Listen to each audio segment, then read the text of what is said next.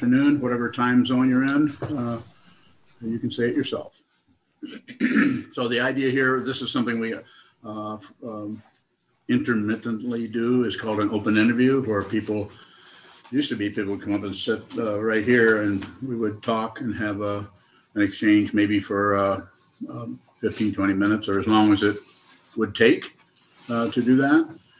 And uh, as long as the person, people usually run out of questions, but not always. So I'm here to start out. And um, uh, Katie May, uh, who has just started uh, attending these uh, talks, uh, has kind of together we talked about. She said she would like to do this on YouTube, and I said we already have a structure for this, which is the open interview. There she is. Okay, yes, very good. And so what we'll do is we'll start. We bow all bow to each other like so, and then um, and then then Katie, uh, we can start wherever you want to. If you have some questions written down or memorized, or you're just thinking them up on the spot, whatever that may be. This is not a conversation. I'll remind everybody. Katie already knows that. It's not a. We're no talk back and forth. It can be conversational. So, but sometimes uh, too much of the conver- uh, conversational uh, structure gets in the way of the teaching because it becomes uh, a give and take, which is fine. That's socially, that's wonderful. But from, from a teaching point of view and a learning point of view, whether this person, and it works both directions, works for the, the parent student, the receiver of what's happening, and it also works from the point of view of the teaching person who, if he, she, or they are listening, they will actually be receiving at the same time the student is. You can't do this unless you can receive.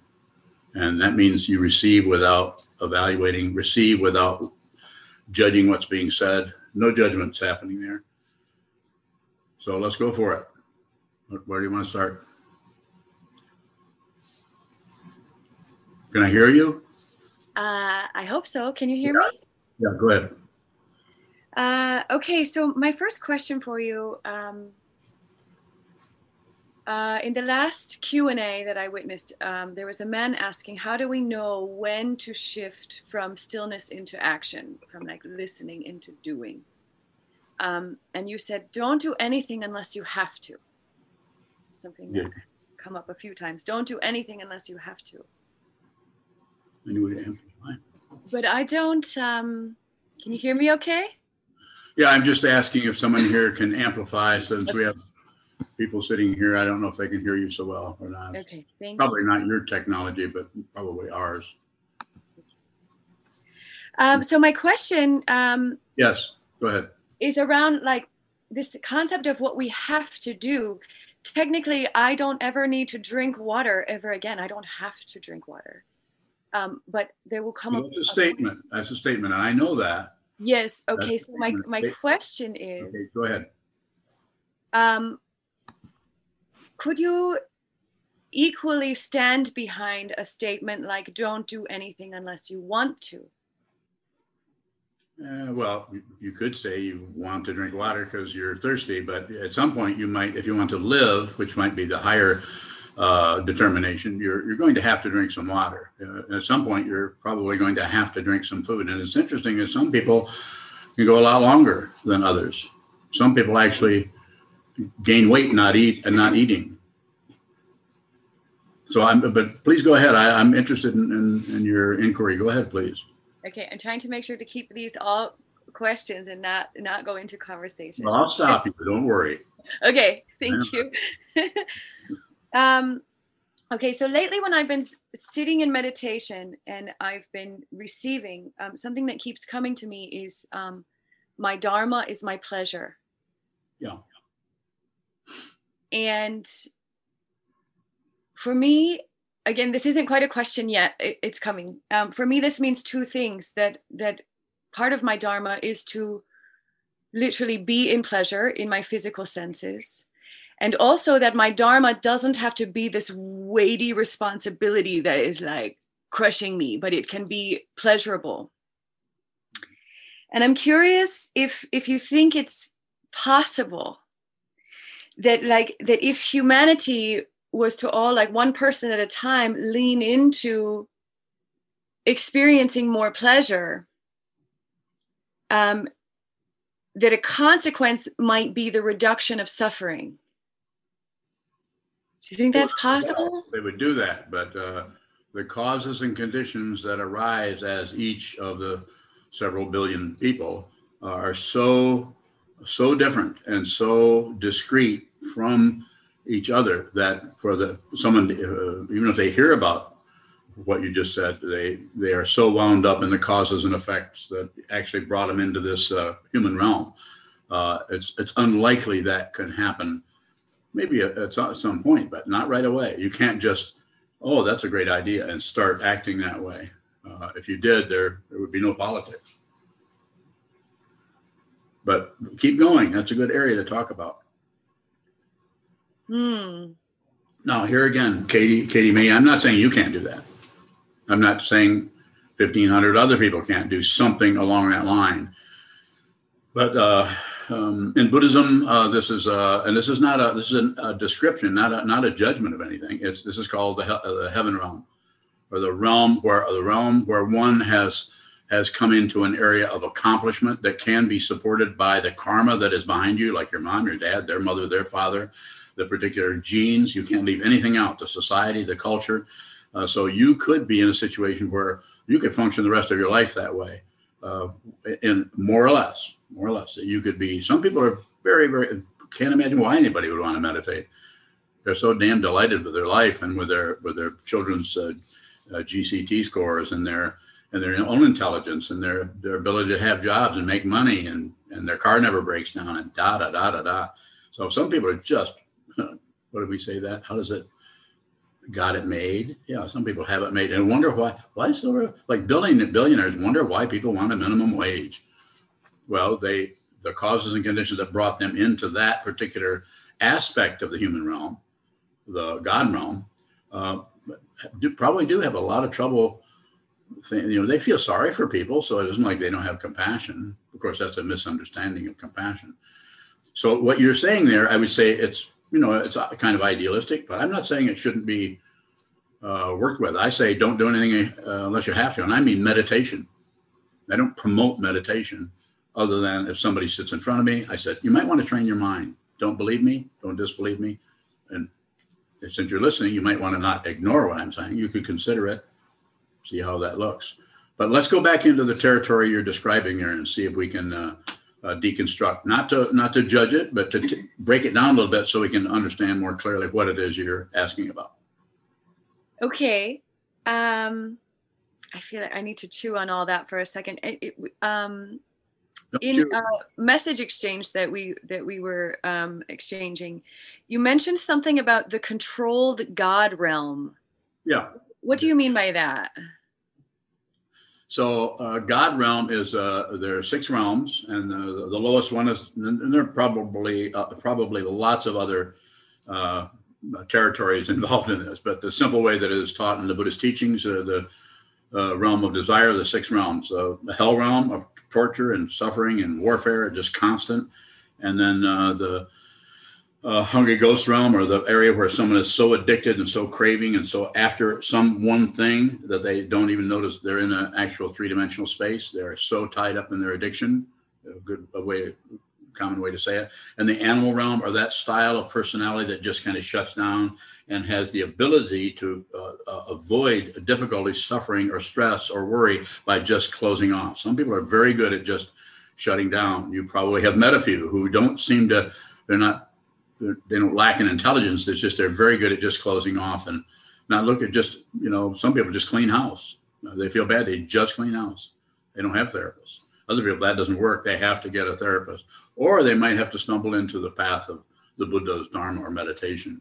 So then the next one up is the human realm, which is a uh, is the only one of the six realms where you could actually see you have have enough curiosity, enough openness and people flash in and out of this. Some people, the most of their life is in the human realm of being curious, and it's also a realm of uh, desire, and it's a realm of suffering, of ex- really experiencing the the the immediacy of suffering rather than the combinations of suffering that take us back away from suffering by blaming others or explaining things and so on. The next one up is the jealous God realm. And this jealous God realm is someone who's on the way to this kind of uh, complete um, wonderful wearing a crown, wearing, you know, living in a, pal- a palace or uh, in a, a McMansion or something like that. Just have everything. They were given money. They were given this. They were given intelligence. It, you, sometimes we, people will say, "I earned that." No, you don't earn anything. You don't really earn anything. And I can respond to questions about that if you have them.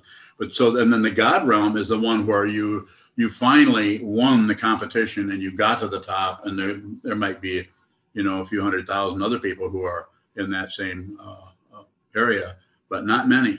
And and there's and it does not last. Even if it lasts for 80 years death comes without warning. And then then uh, all uh, even though the karma that has been ha- happening during that lifetime may show up for something still you cannot there's no way out of this this is called the realm of desire this is the human realm and i'm not I'm not uh, ignoring all the other realms the realm of aliens the realm of uh, uh, disembodied spirit spirits um, the realm of uh, of other uh, dimensions altogether of, of, beings that are that are uh, existent but do not exist in a biological situation. How do I know that? How do I know all of that? I don't know it.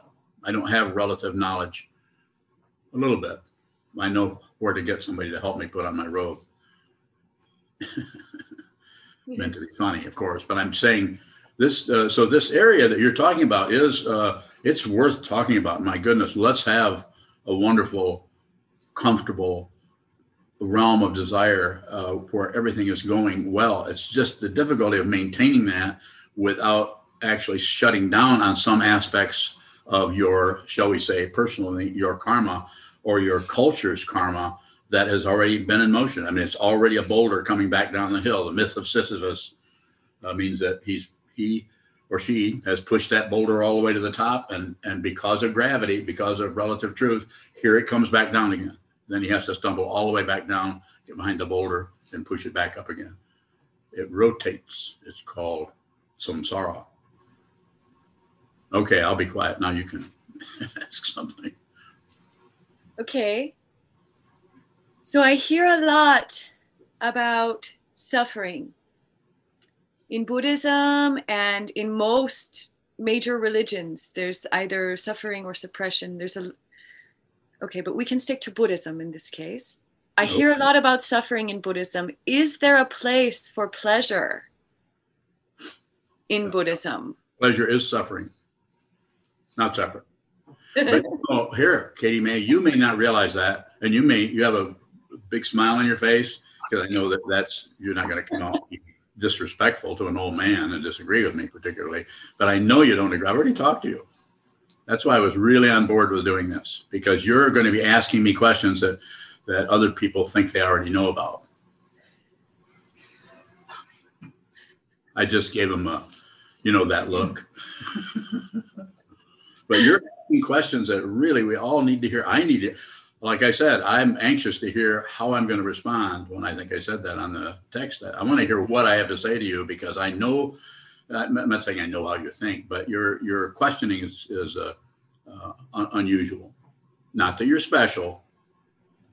Not special. Well, kind of. Go ahead. Um. Okay. Sorry. And there's like someone dealing with the snow out back, so hopefully you can still hear me okay. I wonder if they're enjoying themselves you know i really i had a i experienced a lot of pleasure yesterday shoveling the snow off my car um, I missed that. Pleasure. So you said just now, pleasure is suffering. Yes. But you didn't really answer my question. Is there a place for pleasure in Buddhism? Yes, it's just not permanent. You can't maintain it. But yes, I'm a Buddhist monk. I've been doing this for, I've been studying this informally for 60 years and formally for 48 years and teaching it for about I don't know, 15 years maybe. So yes, I'm I'm I'm having a good time all the time, all the time, all the time. It's, it's there, there's but I, but it is not by separating myself from suffering. It's not by seeing the difference between pleasure and suffering. So anything that occurs is perfect. Uh huh. Yeah, it's perfect. It's not perfect because I think it's perfect because I don't particularly think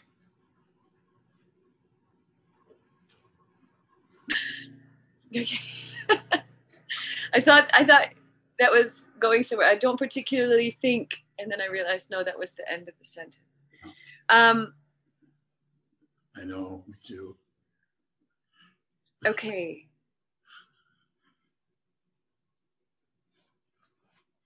So I was hearing like when I asked if it's possible that we could maybe like turn things a bit for humanity by focusing on pleasure instead of suffering. Is that a question? No. Um, am I correct in understanding you when you said it sounded like you said um, not really it's too idealistic there's too many people in too many places suffering too much Rel- relatively, that's that's what I would say. But I, we can take it another direction. I'm not locked down on anything particularly. I'm waiting for you to ask me the questions that I have the answer to. and I don't, uh, what, I don't know what they are until you ask me. So I don't hear them. I hear them at the same time you do because I don't, as I said, I don't think. I'm not, it's not a bragging point. Uh, might do a lot better if I thought a little bit. Like my stepfather used to say back in uh, uh, 1951. How did he say that? Jesus Christ, Bobby, use your goddamn head. That's a quote. I remember thinking, now, how would I go about that? He's just telling me to do that, but he's not really explaining to me how to do that. So then I tried to look to him for an example, but it was not particularly a good one. Okay, I've, I've said my bit there. go ahead. Okay, and next I, I think I have a question about this concept of these boulders that are like falling down the hill and then we have to push them back up. Yes. It's a it's a Western kind of metaphor. Yeah. But I, I'm willing to go any other direction you want. I don't, I don't have to use that. The boulder is only heavy when we try to push it up the hill. Okay. Don't do too much qualification. Just give me the straight question, and we'll we'll be a lot more uh, energy going back and forth. Yeah. Okay. Thank you. Um, welcome. What do you think it's possible that that there could be this kind of um, awakening where people realize that they don't need to push so many boulders up so many hills yes. and just like let them roll. Yes, I do. I think it's possible. Okay. What do you think would need to happen for that to, to be realized? Each person, each person who seems uh, distinct and discrete from everyone else, their own mind, their own ideas, their own identity, their own hopes and fears, their own talents, abilities, uh, cravings, uh, pleasures, and so on, is very distinct uh, from everyone else. But fundamentally, relatively they are, but fundamentally they're not, you're not distinct. And until you or I, this is just a way of talking about it because uh, I teach this differently to each person that I meet personally. But to say it generally, each person needs to find out who they are. Not not society's idea, not one's egocentric idea or imputation about I'm this, I'm that, or some. I'm not talking about a description. I'm talking about a fundamental understanding that liberates you from the chains of your afflictions, to put it in a, in a the way the teachings presented by some teachers. So, so that you are no, you, you haven't gotten rid of anything. There's still passion, aggression, and ignorance, but that which thought it was somebody is no no longer has locality, no longer has time and space, no longer has desire.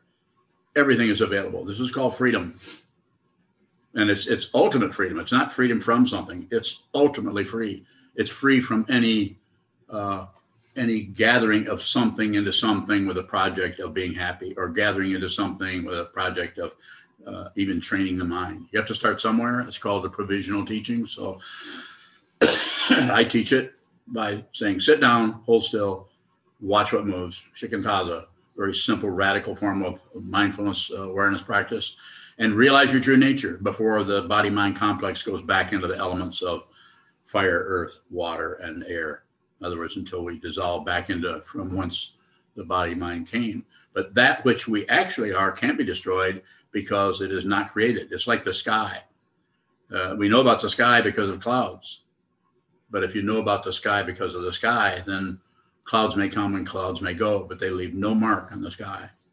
Just a, a metaphor for the way the mind can work. So going back to your question, it's completely possible. My teacher, my first uh, teacher, Chogyam Trungpa Rinpoche, the Vidyadhara, talked about uh, creating an enlightened society. So he was very much, even though he came out of a monastic situation, uh, he was very much about creating a enlightened society. If, if I were to use, even go in that direction or not, uh, or at all, which I, I don't think I have, but I can now because you're bringing it up. I said that that's what's happening here in this monastery. Little bit at a time, one person meditating here, one person, but you can't, you can't go beyond that and get into some kind of credentialing of people who are just because they've spent 15 years looking at the wall means doesn't mean anything. That's materialism. So yes, to go along with your what you're saying, yes, if you if you have an actual spiritual path that actually doesn't is not just a bunch of bullshit ideas or beliefs. If you have beliefs, not good. This is just highly polished ignorance. If you have disbeliefs, more highly polished ignorance. And if you look away, obviously, ignorance. So don't push it, don't pull it, don't shut down on it. I could not teach or practice this if I believed in Buddhism. I don't believe in Buddhism. I don't believe in anything, nor do I disbelieve in anything. So I'm, I'm just kind of laying it out there so you can come and get me.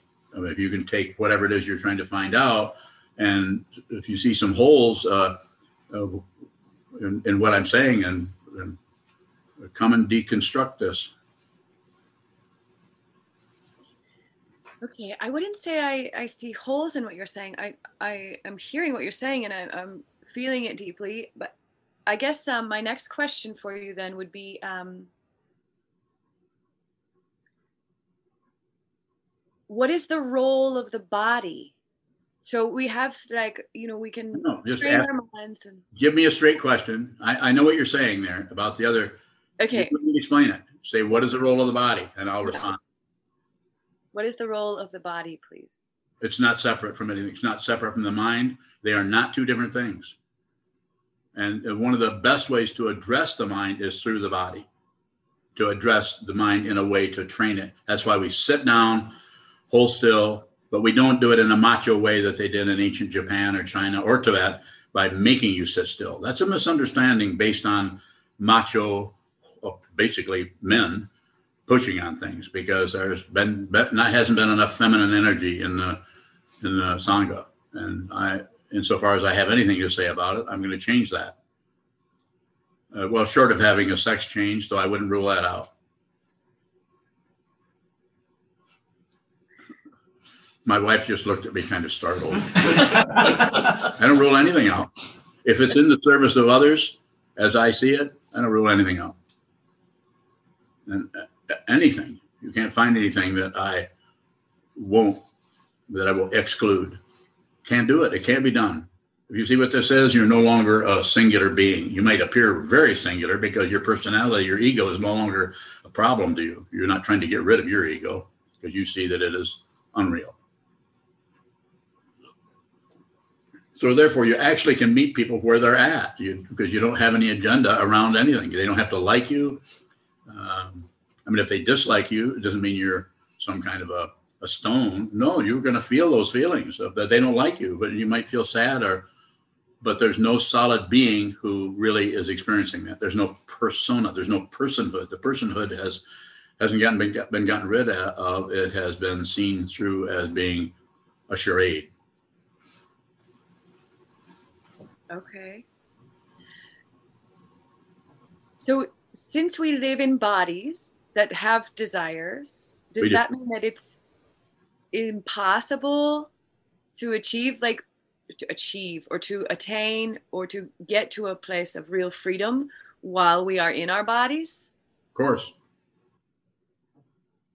okay. that might be the only way because once the spirit the body mind drops and this uh, whatever uh, sovereignty is happening as a spirit i don't use the word soul or any of that but some kind of uh, uh, uh, consciousness only, which doesn't need a body, but it might want a body, depending on the unresolved or uh, um, um, the struggling with desire for this, want this, like not wanting to die is a big problem. Not wanting to die actually causes one to suck onto a body form, sometimes called a ghost. So you have to liberate yourself while you're alive. So you see that you are no longer this, you're no longer that, you're no longer anything, but you're also not separate from anything. And you actually see this through your sense fields and through your perception and through every level of your consciousness. And uh, in the Yogacara tradition, it's called uh, the Alaya Vijnana, or the storehouse consciousness, and that aspect of consciousness that is paranoid and is afraid of things and tries to cover up, sometimes cover up fear with a pleasure, or cover up fear with uh, addiction, or cover up fear with some kind of activity. It might be golf. My mother just, she didn't need it. All she needed was a Budweiser and, and a house to clean. She was fine all day. There's a lot of that. It sounds kind of silly, but but she did. That's that's how she did it. I, I knew I watched her for quite a number of years. So going back to your idea, absolutely, and and relatively, yeah. Let's let's do it together. Let's let's. I'll help you. I, I got a lot of help from both of my teachers and from the sangha that I was uh, hung out with, and some of those old sangha members from many many years ago are have, have actually joined me uh, us, I should say, in, in very recent years.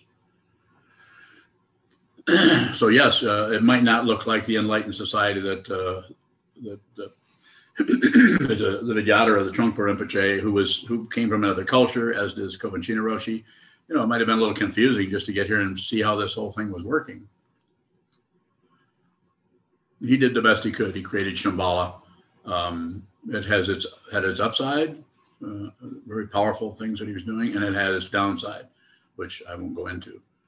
But to go back to your question, yes, the, it's it's all about uh, happiness. It's just not happiness that is getting its uh, its happiness from uh, from nerve endings that are that are opposed to the nerve endings. Depending on the any of the six sense fields, including the mind, one of the most painful nerve ending nerve endings is the mind. I mean, some people even monkeys uh, will, if they're upset physically, they will transfer. I know I used to take care of monkeys as far as they let me. Uh, a baboon, if they're if they if you threaten them or stand in front of them and stare at them, they'll start to bite themselves. And and the you know I don't know this. I'm not a scientist, but my experience is they're biting themselves so they can transfer the anger or the fear into a physical situation because they can handle that they can handle the physical. And so they'll transfer that into that. We do this all the time. People cut themselves and do different things. Uh, there's just so many different ways of doing it. And, and just because one person's functioning that way doesn't mean the other person is doing that way, just because it looks very similar. Or the, the, as it says in the sutra, uh, tributary streams flowing through the darkness. Dependent origination is extremely complicated. It's so complicated that um, it might be better to sit down whole still and watch the subtle movement of your mind rather than try to fix something out there, fix someone, or fix this person. With you or me or anyone here or anyone in the screen, nothing is broken. Nothing needs fixing. That's a, that's a mundane path. The, the spiritual path is to realize your true nature, which I'm very biased. It's uh, not separate from the Buddha or the awakened one. Okay, now you can talk more. um, well, I'm glad this is recorded because I can't write fast enough to. Um... Well, Unyo's writing over here, so she she writes really fast, don't you? yes, please go ahead. Um,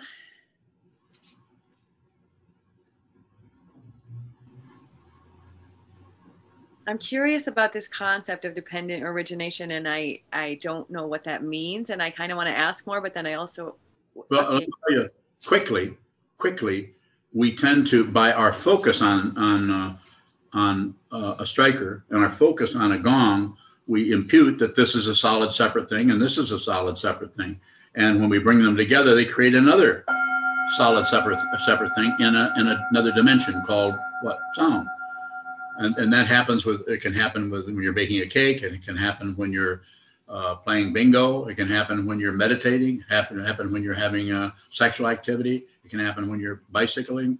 Uh, when you're anything is uh, several simple, discrete things are coming together and providing something else usually. But to look deeply into this, we see that, and I'm just going to do this uh, very quickly, and then I'll, I'll go, we'll go back to your question. But this came out of a tree.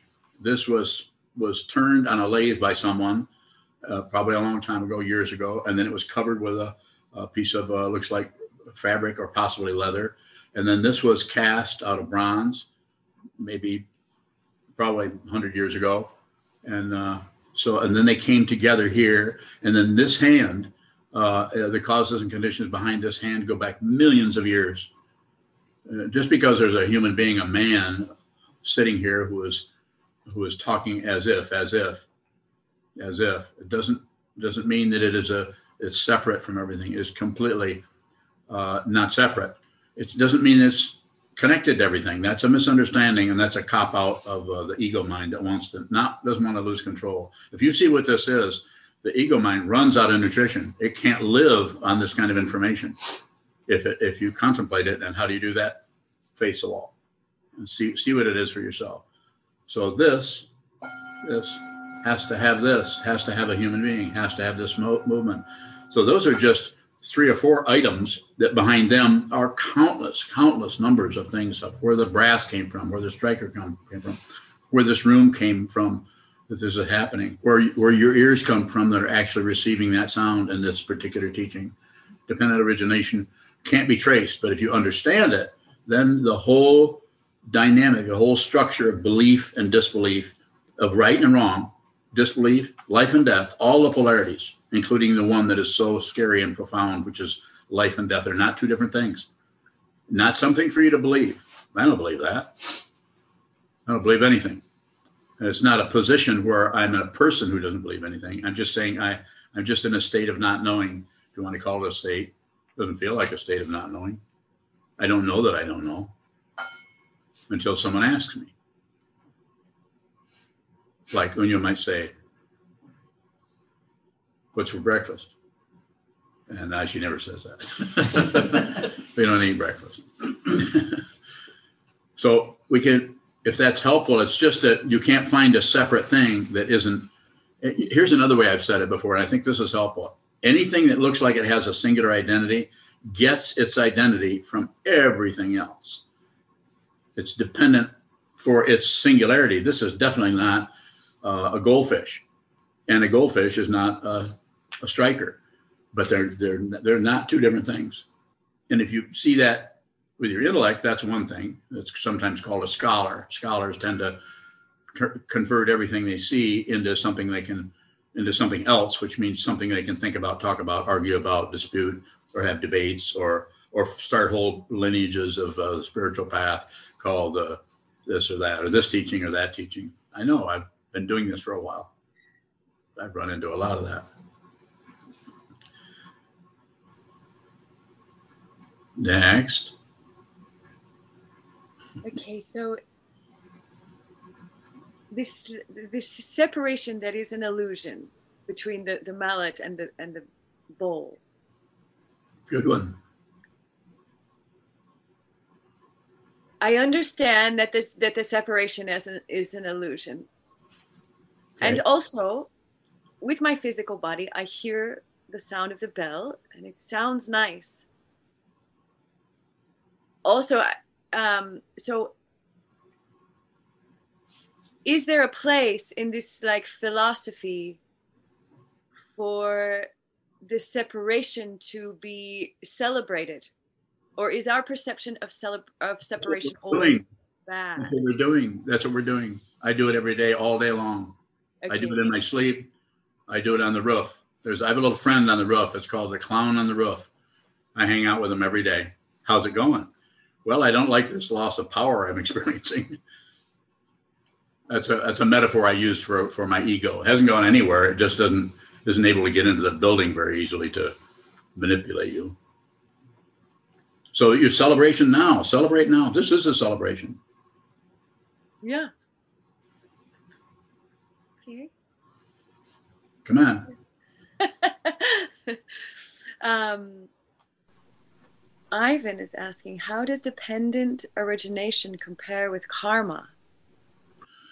Yeah, so karma is a Sanskrit word that means action, and uh, dependent origination, or uh, what is it, pratitya samutpada, has a fancy word that goes back thousands of years. In ancient India is where these teachings first arose. Not only with the Buddha, but in the Upanishads and the and in the uh, the Vedas, other ancient teachings, and some some areas of Christianity and other other religious uh, indigenous people and so on. Uh, there are people who see this that aren't necessarily Buddhist who understand deeply what this is and endeavor to help others. So it can show up as so many different ways. Uh, so the um, so what was your question? uh, how does dependent origination compare with karma? So the karma is the is the actual this is causes that the issue is then we, as soon as we see that cause and effect, we immediately, not immediately, but quite often go into praise and blame. Who did it? Who's at fault? Nobody's at fault for anything. Our whole prison prison system is a good, strong, powerful example of a controlled hell realm, just like I was talking about a controlled heaven realm. It's it's controlled by the state who wants to perpetuate a highly sharp-edged and defined hell on Earth, on, on, on the, the ball of dirt in the middle of nowhere. And so, and that's promoted by people's hopes and fears. Well, yeah, you got to keep people in jail. No, you don't. But you might have to run a little bit of a risk. But you, you know, I'm not saying turn it around in, in two weeks, but you could find a way to begin to fundamentally help people instead of just punish them based on them being wrong. And the example I often use, and I can use right now, just in here in uh, less than a minute, is say if you're born in in Detroit as a a black person and your mother and father are because of the way the society here again dependent origination has handled the whole drug culture and has handled uh, black people uh, or black and brown people or people or this, this extreme prejudice that shows up in a white person who in the next lifetime is going to be black. You can't get away from that. You can't get away from apparent otherness. It will bite you every time or it will kiss you. I'm saying i'm not being silly i'm just saying it comes and goes. It is dependently risen. And so if you see this celebration, we're not celebrating someone's suffering in prison over in Detroit, but those that young man that rose there could not find a family other than a gang because his mother and father were tied up in their drug situation so much that they couldn't be a mom and dad. But was it their fault? No. And they had their dependent origination, their mother and father, and then this whole society, and then the way this insane society has been treating people. And just a few moments ago, and I say that uh, uh, symbolically. Just a few moments ago, we almost had an oligarch. That almost happened, and and and it's not because anybody's wrong. It's not because that that person is wrong. That person is part and parcel of the entire dependent origination that continues to go to war since the Peloponnesian Wars, which is my favorite example, just because uh, it was easy to remember, because I like that word. So I and I went back and studied it. This happened around the time of the Buddha. I went back and I didn't study it. I'm not a scholar, but I read about it and thought, yeah, they had a plague. Yeah, people got murdered.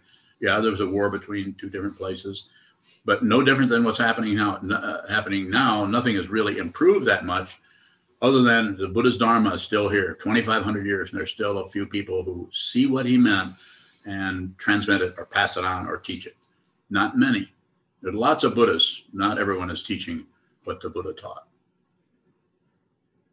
That being said, some of the people who are teaching Buddhism, but not what the Buddha taught, are still part of the backbone of Buddhism. It needs to show up culturally in, in whatever way it can. So it might have to show up as a religion of the elders, the Theravadins. It might have to show up as a as a Soto Zen, Rinzai Zen, uh, Chan Buddhism, or Tibetan, or the four lineages of Tibetan Buddhism. So it may have to show up that way in order to just be here so that someone uh, born down the street can grow up and walk into a monastery or, or be born uh, near one or uh, be a, an incarnation or a tulku. So I'm all about celebration, especially if there's food. mm-hmm. um, I'm afraid I have to go. I would love to stay. Um, well, you're just going to have to you know, I say don't do anything if you have to, and you probably need to do this. And you, and one of the things that you could do, like we all try to do, is uh, keep your commitments. One of the best things you can do with your karma, if you make a commitment to somebody, regardless, even if it's a mistake, keep your commitments. Yeah. It's because then it becomes a lesson. Mm-hmm. And okay. on that note, I don't have to go. I want to. Oh, I like that. oh, that's pretty snazzy. that's almost like a new convertible. I have to go. I want to go. You can say that, well, I want to go. I want to go. It's been a delight talking to you. I'm very happy. You can come back anytime. I'd be happy to respond to your questions, uh, either uh, uh, either in the study groups. I really would be great for you to uh, bring your energy, if you if you so feel so obliged, to bring your energy into any of these uh, what dozen or so study groups where people are working on the Dharma, and your particular uh, uh, energy would be helpful to others and probably helpful to you as well. Thank you. Yeah, I feel that. I definitely feel that there's that this is all very helpful. So thank you. Thank you for your time. Thank you for your answers. And okay, see you later. Thanks everyone for being here. Have a good day. Thank you. Is there anyone else, uh, either on Zoom or in the Zendo, that would like to either come on Zoom or come up here and uh, sit next to me here and ask uh, questions uh, in an open interview?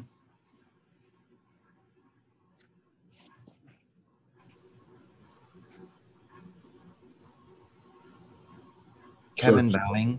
Go ahead, Kevin you were talking about uh, the transfer of fear into the physical. Yes. Is there a way to communicate difficult emotion through art that isn't perpetuating the emotion? Bowing. Yes. I, I think that there is, and it, and it will show up in different ways depending on the karma of someone. You know, if you look at the paintings of Chaim Soutine, which I'm sure you're familiar with, where he actually went in and to a butcher shop and got sides of beef because he was so enthralled with the color. It was so beautiful to him. The animals are going to have to die because this is in France about 100 years ago plus. So I'm just using that as an example. I'm not saying that he he had somehow transcended this or wasn't converting uh, difficulty or emotions into art or into his expression. Could be. Uh, but the important thing is if one hears that there is a possibility of training your mind, this doesn't mean you have to give up art or never play any more music or devote all of your time to meditation. No, you can you can do both. You can do everything. You might find yourself doing more art uh, than you do sitting meditation, but it would be a good idea to have a teacher and uh, also, some artists tend to actually avoid training the mind because they think that that this is what they need to do. They, that this is the way they meditate or train their mind is by expressing or producing or painting or composing or. And uh, I would disagree with that. Uh, that being said, if someone came and sat in front of me and said they wanted to do that, I would say, go do it. And if they if they cared, I would say, you have my blessing. Go do it. Live your life. Live your karma. Live your karma. I know what that feels like. I tried to do that, and what and, and and now I'm doing it. But I resisted it for many many years, trying to be someone else, someone else that I idealized and wanted to be.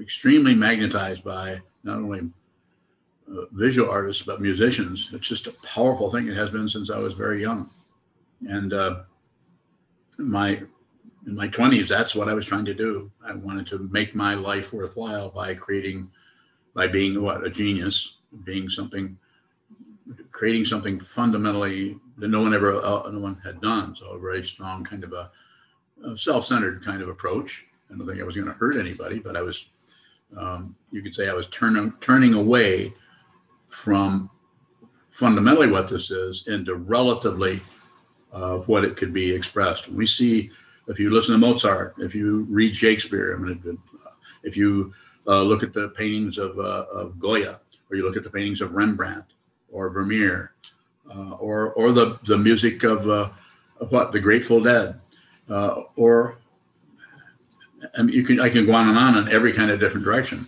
these are these are not. No one's doing anything wrong. It's just that the karma that showed up as this person it needs to express itself that way. We're we're very lucky that there are people. You could say lucky that there are people who donate their uh, dedicate their whole life to perfecting a particular way of expressing. But I would say if you're talking to me, which right now you are, I would say the primary thing needs to be sit down, hold still, and look at the confusion. Because the confusion can be very easily covered up, especially if you get a lot of accolades from the press or from gallery owners or from people who want to give you lots of money for whatever artwork you produce or whatever music you produce or your ability to act and uh, appear as a different kind of being. Uh, it's it's an, an astonishing situation. And am I in disagreement? No, disagreement with anything. Uh, I'm also not in agreement with anything. I don't need to be. I don't need any positionality unless it shows up. And then if it shows up, I also don't refuse that. It's a difficult thing to talk about uh, because it's not a series of thoughts about something. And it's not where I'm explaining how this works or how that works, other than I say, I know who you are. It's uh, the main thing is a mistaken identity that we think we are someone. And uh, you see, you see me smiling or chuckling a little bit, and that's because that's because it's so obvious that we're not. You're not separate. If you realize it, it doesn't mean you have eyeballs in the oak tree three miles down the road, but you're not separate from that oak tree. Just like you're not uh, separate from your kidneys, you're not separate from your from your blood flow. Not separate. Separated because the consciousness finds the form it needs to work on it. might need to be taking in the color uh, yellow or, or looking at other people or listening to this voice that is coming out of an empty space. Further questions, Kevin, if you have them, delighted to respond to you.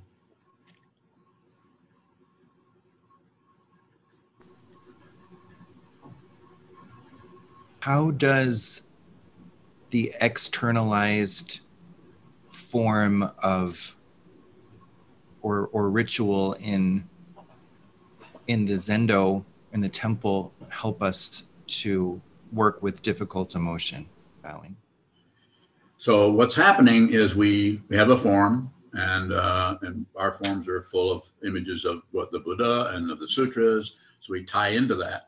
Uh, you can't really abandon that. Some people, um, and I can't think of name people. Something uh, people think, uh, well, you don't really need a Buddha because the nature of this is beyond uh, personhood. So therefore, they do away with the Buddha. Misunderstanding, as far as I'm concerned.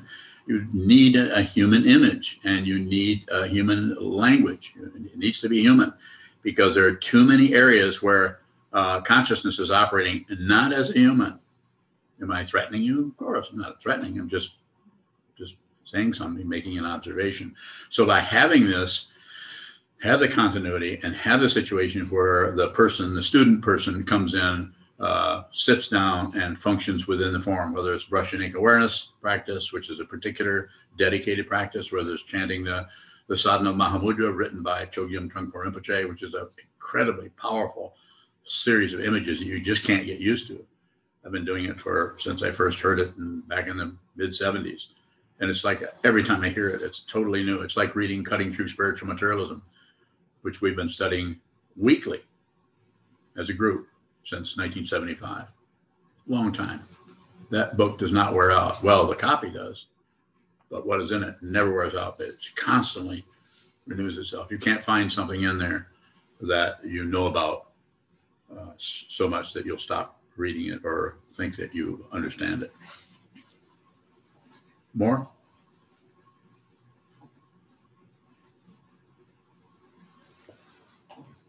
what what is the function of ritual in Yeah. the path bowing So it's the uh, the and it can show up differently with different people in different kinds of uh, so uh, karmic dispensation, shall we say? The way, you know, some people are not working with anger at all; they're just working with uh, dread or, or fear or some kind of anxiety that is nameless. Doesn't seem to have. It's like a lizard with no tail. It's like, what is this? And then as soon as they say what, then take that what to the wall, and that wall needs to be have a building, needs to have a structure, need to have forms. They don't have to be uh, uh, uh, military, but they, they can have a little bit of that quality, but not not the masculine part, more the feminine part. Less less like a, a helmet, uh, an iron helmet, and more like a, a cloth basket. It needs to be uh, gentle, and this is something that Trungpa Rinpoche was was beginning to tune into before he uh, uh, flooded himself with sausage wraps. I'm being polite there. He was he was working on how do you how do you uh, one of the images was uh, uh, as nurturing someone in, uh, in, in loving kindness. How do you how do you do that? How do you do that?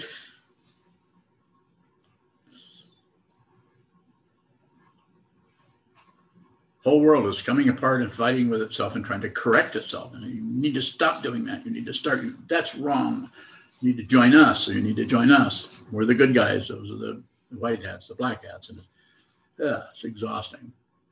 Not that there isn't something like that occurring, but when we go in and try to push on one and pull on another, you you I mean what goes up is coming down, simply put. So the form, to come back to your question, the form is something you can you repeat, you do over and over and over again, because then you see you can't repeat it. Nothing happens twice. You can't repeat it. By doing that, it, over and over again, whatever the form may be, chanting the sutras every morning, leading the sutras, uh, it's time consuming. It takes a long time, decades actually. When somebody first comes here and we begin, I, I don't say, by the way, this is going to take you 20 or 30 years, maybe more, maybe less. No one told me that either. Further questions, Kevin, or more about that if you have, if you want to go further into the into how forms help. When you talk about the more masculine approach to to form, is that an example of being uh, of uh, grasping toward the form rather than what the form is providing space for bowing yeah yes and so the way i would say that but it's also uh, depending on the time frame that it was in you know the the fifth century or the third century and uh, and the culture that uh, within which it arose it just needed to be that way because men were in charge. And without that at that time, it might have collapsed or come apart. Probably in ancient civilizations, prehistory, it probably has come and gone and come and gone. Indigenous people, however you want to uh, characterize it. So it's taken time for there to be enough, shall we say, sophistication about the nature of this. People are people don't uh, um, people that come into this space need to be respected even if they're spinning around and having a lot of trouble, need to respect people's confusion. You can't help anyone. You can't, a simple metaphor, as a doctor can't help somebody unless they understand what their confusion is. So you have to respect their appendicitis, put kind of simply. But it's that way in in terms of working with the mind. And there's all kinds of people working on this in different ways. Not too many are working on it from the point of view of consciousness itself. Most are working with some kind of, if it isn't a physical thing they're doing or moving around or shuffling around, then it's some kind of aspect that comes together in terms of a concept about something that's physical. Like the one that I've been looking into, and Ondo also, who's a who's a therapist, uh, are looking into is a, a polyvagal therapy. It has to do with the vagus nerve and interesting area. And and we should look into it. I'm not saying we shut science out and don't look at anything. No, we include, include, but don't exclude the sitting practice of meditation or sit down whole still and watch the movement. So coming back to the forums, even those, uh, since I've been doing this for a while, some of those forums that were traditional, uh, I didn't push them away. I just could see that I just I just could not promote them. I can't promote promote scheduled walking meditation by a person with a gong. I'm not against that, but it needs to come out of your mind stream, And it doesn't have to be even the words, I need to walk. You might just go up and walk. You might want to walk uh, clockwise so everybody's walking the same direction if three people get up. But putting a time frame on it uh, that is not, that you have no say so over, uh, is not a good idea because it creates a meditate, creates an identity of someone who's getting somewhere. Not interested. There isn't anywhere. There's anywhere to get. Progress is a big myth. It's called the myth of freedom. Kevin Bowing, moments ago, you t- talked about loving kindness, and there are discrete loving kindness practices. Do you ever teach those or can loving uh, sorry i did an or on you but can loving kindness be cultivated by just through shikantaza bowing? Yes. That's how it's done.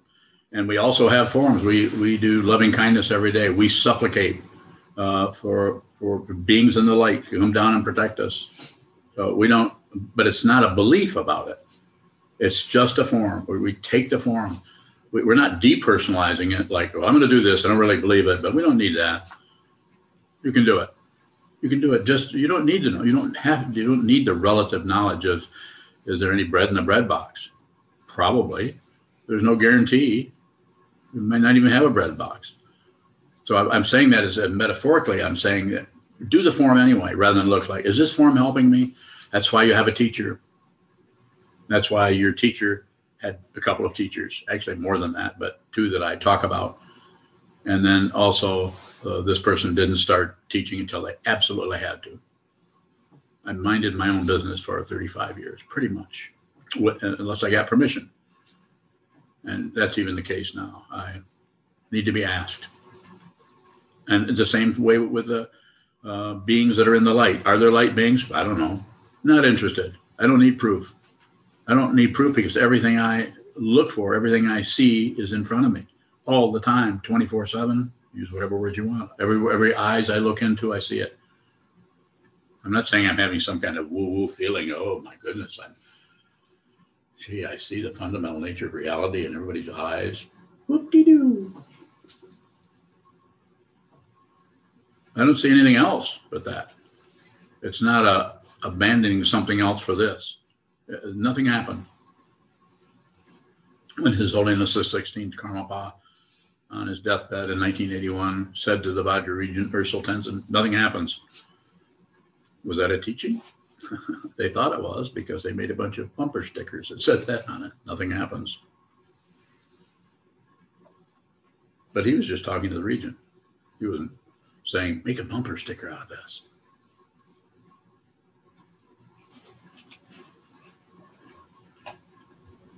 There's a question in the chat from Yu Hung. Yu Hung, go ahead. Uh, she says, "Do people rotate from? I think she means five realms. She she said rooms, but I think five realms. Is that possible that some people will not experience one or some realms during their lifetime bowing?"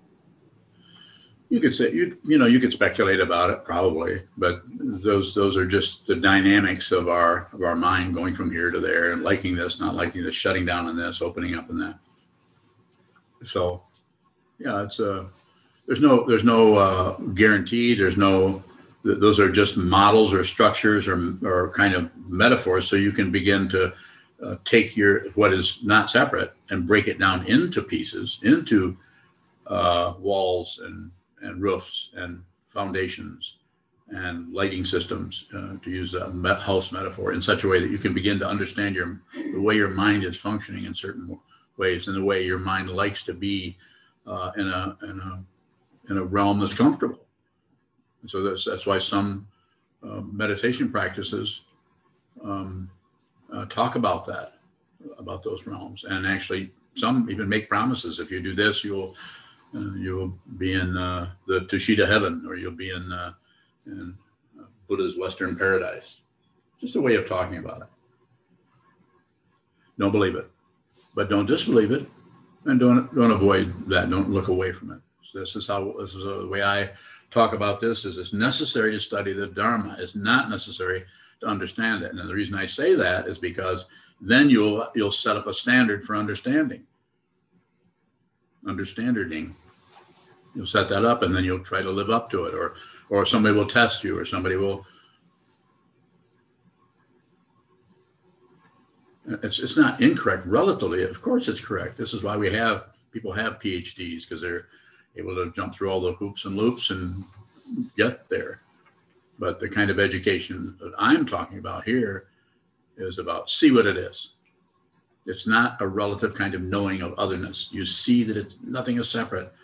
You, you no longer, if you see this, if you realize this, which I'm highly encouraging you to do with your life, whatever you have left of it, even after I'm gone, which might not be too much longer, it's hard to say. Not not concerned with it. Train your mind, find out so there's no doubt don't get your don't get your identity from anyone or anything, even Buddhism. You're going to need to start there. That's what the Bodhisattva path is. But that that's the reason they call that a path because it ends. Find out who you are.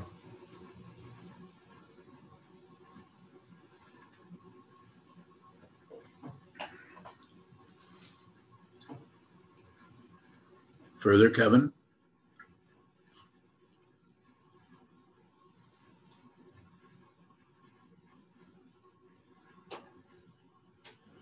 how I feel like I keep asking the same question. Um, how does an image that appears in a thangka, which is an externalized image, help us with our with our minds? Bowing. Okay, so it depends on individual. Uh, some I've spent a lot of time doing that kind of a practice of looking at the thangka and then visualizing the images of the, uh, that were there or that were in the in the liturgy, the instructions about how to how to uh, do uh, whatever it may be, one of the ngöndro practices or a sadhana practice. And so it's just a it's just a reminder comes from ancient times. Just a, this is what the what it looks like. This is what I want you to as a, as your teacher. Just I want you to look at this. Uh, uh, the Wheel of Life that shows all the realms. It's a teaching device uh, in, in, a time that uh, um, that the education was probably pretty minimal as far as people being able to uh, memorize or go to school and so on. Um, so I think it can be helpful. It's just like we have a, a white Tara um, that you can see the bottom of it in the picture here, and uh, an altar and a rupa or a bronze figure of uh, the classical um, form of White Tara, who is a, uh, a, an aspect of your mind that we supplicate. You can't really find your wisdom mind, otherwise you could go in there and, you know, punch in a new program, you know, take out the the spiritual materialism that's there. But we can't. We can't. I mean, at least I don't know how. Maybe uh, one of these other guys do. People, teachers. So we use that as, as a reminder and people do it differently. Some people might do white Tara practice with its uh, what 23 syllables or something like mantra, and do the visualization, which is a very simple form of creation completion, comes out of ancient Tibet and probably originally out of India or out of the Bön uh, indigenous uh, shamanistic spiritual path of Tibet. And so we, we take this and we could do something else. We could uh, go off in a distance and maybe not use anything like that and just uh, use tree bark, you know, because we're, we're going to be so natural. And we'll draw pictures on the tree, and that way that will connect us with the. I mean, if you people go on and on and on about this, and sometimes it's very magnetic. If a person's creativity is really good, they can actually get followers to uh, proceed in that way. If you witness different um, religions that have shown up, not only Christianity but in in Buddhism also, that have kind of odd trajectories to them. And sometimes they fight with other uh, lineages or they. Uh, so to come back to your idea of the image, it's just a reminder, simply put. You, if you, the Buddha, you know, doesn't is not a rock sitting on a table. A Buddha is a is a human form, and so to have a carving as we do here, as you can see on the screen, it's a reminder. And when we come up and bow to the Buddha, you're you're not bowing to a golden idol like it might look to people. You're uh, if you're a student of the Buddha's Dharma, especially if you're if you've gone far enough to be lay ordained or fully ordained or just been practicing this a long time. Either thing is has its kind of uh, gravitas, and so you you realize that you need to have something like that in a relative situation so that you can look at the Buddha and every time you bow, you really don't know who you're bowing to or what you're bowing to, but you there's something about this path that seems to be uh, it seems to include not knowing. It's powerful. So uh, so if there's a lot of belief, then the belief gets in the way of the not knowing, and not knowing is ego's word for uh, wisdom. You know, ego doesn't have a word for wisdom that is accurate. It might have words for it, but wisdom is there isn't anyone that knows anything so everything is uh, what self-known. Everything is just known. Sometimes called uh, one taste. and it's not. It's not. There's no congratulation. There's, there's no one coming and telling you, "Yeah, I think you're doing pretty good." I saw that one thing you did, did there, Uncle Sokuzan. You guys see that one thing I did that was so successful? It's interesting, all of the monks here are scowling. Well, now they're not. Well, yeah. So, but notice how we're attached to that. We're, we're, we're attached to success. We don't want to be wrong. We don't want to be wrong. We don't want to be incorrect uh, in any, especially to someone we, res- we respect. So having a thangka, having a figure of the Buddha, having, uh, as we have here on this uh, puja table, a bell and dorje, which sometimes I go through the ritual forms that I did quite a number of times. And sometimes it looks like it's necessary to bring those in a little bit. So, but as I said, we're, we've more, at least in this monastery, uh, we've kind of done away with the two uh, forms that are traditional down through the centuries. We do not do functional speech, nor we do, do we do noble silence we do situational silence. In other words, you're treated as an adult. You know when you need to talk. You don't need a, a form to do that. The, the form, what form do you need? Sit down and hold still and watch what continues to move. That's the one, not living up to some kind of a highly stylized subjectivity. Same thing with the uh, doing oryoki is very good because it's a community thing that is done together with forums. But to, but we talked during that. If you've ever been to one of these at the monastery, you notice that there's no rule against talking, but people are what you could, you could say it's situational. People don't talk much. They know that that's probably not a time to just gab and visit. So it, it happens situationally. People talk a little bit when they when they're not sure where to put this or put that. Same thing with the with the complicated forms.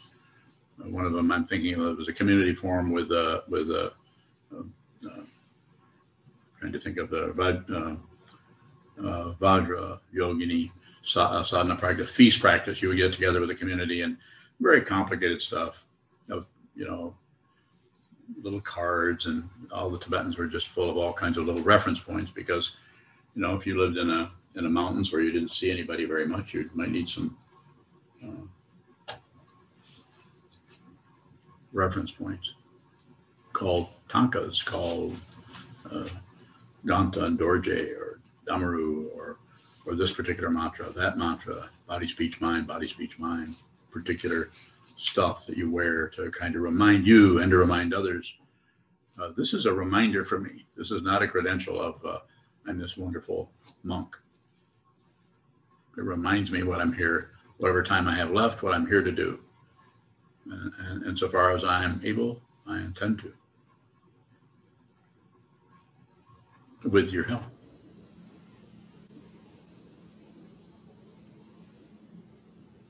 Should we take any, what? There's a follow up question from Yu Hong. Go ahead, Yuhan. We'll take one more from Yuhan, then we'll close. She said, could you explain more about rituals? Yeah, the I, I could, but I would take, I'd have to go into, you know, more wandering around. Uh, it's just a form that you can do. We can't find our mind. So I, as I'm sure you noticed, but that aspect of the mind seems to be that discursive part seems to tends to bubble up and go away and come back and, and haunt us or be critical or and it's loaded sometimes with a whole truckload of bad feelings. We don't know where they came from, but they're uncomfortable. And so we the one ritual is sit down, hold still, look at the wall. And that way the the activity, the ritual of ego is toned down. The ritual of I want this, I don't want that, I like this, I shouldn't have that, that shouldn't be happening, he shouldn't have done that, I shouldn't have said that. Why did I say that? I'm so bad, I'm such a terrible, horrible person. The very highly polished form of ego is self-blame. That actually perpetuates the self-centeredness, and it might do it your whole life until you die.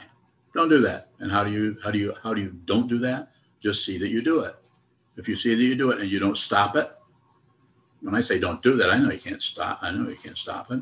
I can't stop it. But just look at that movement. And so the ritual I would recommend to you, Yu Hung, is a, a sitting practice of meditation. You could do a little bit. You could uh, have an altar, have a, uh, an image of the Buddha, which represents the Buddhist uh, teaching. Could be any any number of. You, you carve it yourself, and uh, sit down in front of that. Offer offer your your respect to that because you're bowing to your own wisdom mind. Why? Because your wisdom mind is not separate from the Buddha or from anyone else. It's just that most of the people we meet out of hope and fear have it covered up. So there's nothing to correct, but there might be something to uncover. And so use a very simple form. You don't have to receive vows or that, that would be completely up to you. But it might be a good idea to um, create a, a, daily practice of uh, that you wouldn't be militant about. You, you might miss a day, you might pick it up again. And in our situation, since we have uh, uh, our technical people are so good at creating this, we were able to stay connected with people not only in, in this country, in this state, but on different parts of the world. It's not that there's a lot, but there's a few that I wouldn't even know about because they live in South Africa or France or Germany or England, UK. So just keep it simple Buddha Dharma Sangha, teaching person. You don't have to talk to me every day, of course, but all kinds of teachings out there, hundreds and hundreds of hours have been recorded, both on podcasts and on YouTube. So that that's available in lots of different directions. And then the Sangha, you can join uh, one or two book studies a week, another forum, discuss, just listen to people discussing this material who've been doing it for years and use that to support your intellectual situation. And then as far as forums, have a place to sit and, and get over there and slow down, sit down, and then watch the, the forms that ego produces that argues with the form that you've just tied into, which is the teaching form of the Buddha. Train the mind.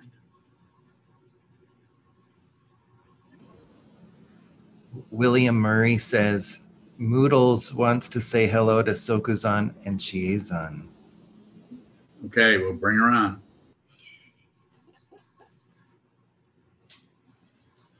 How old are you now, Moodles? Do you have any more Girl Scout Thin Mint cookies?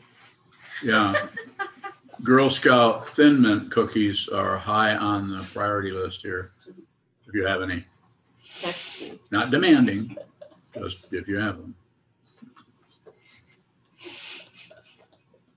I don't see her showing up anywhere. Huh? We're almost out. Almost out of what? Unya said we're almost out of thin mint cookies. And you can imagine who's eating those since I've eaten two of them.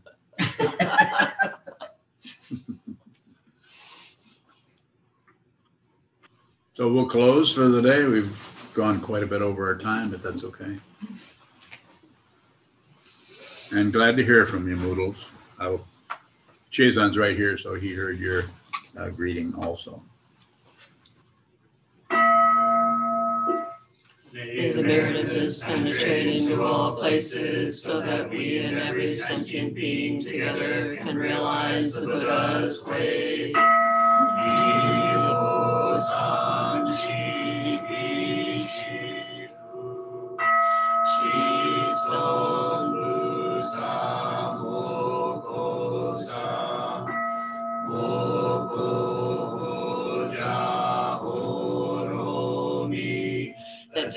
Directions of three worlds, all Buddhas, all venerable ones, Bodhisattvas, Mahasattvas, the great Prajna Paramita.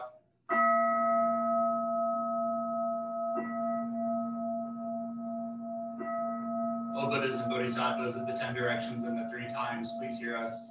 Please come down out of the light and protect Sokukoji Buddhist Temple Monastery, our Sangha, families, friends, and visitors. Heal everyone who is unhappy, sick, or suffering, and fill them with light.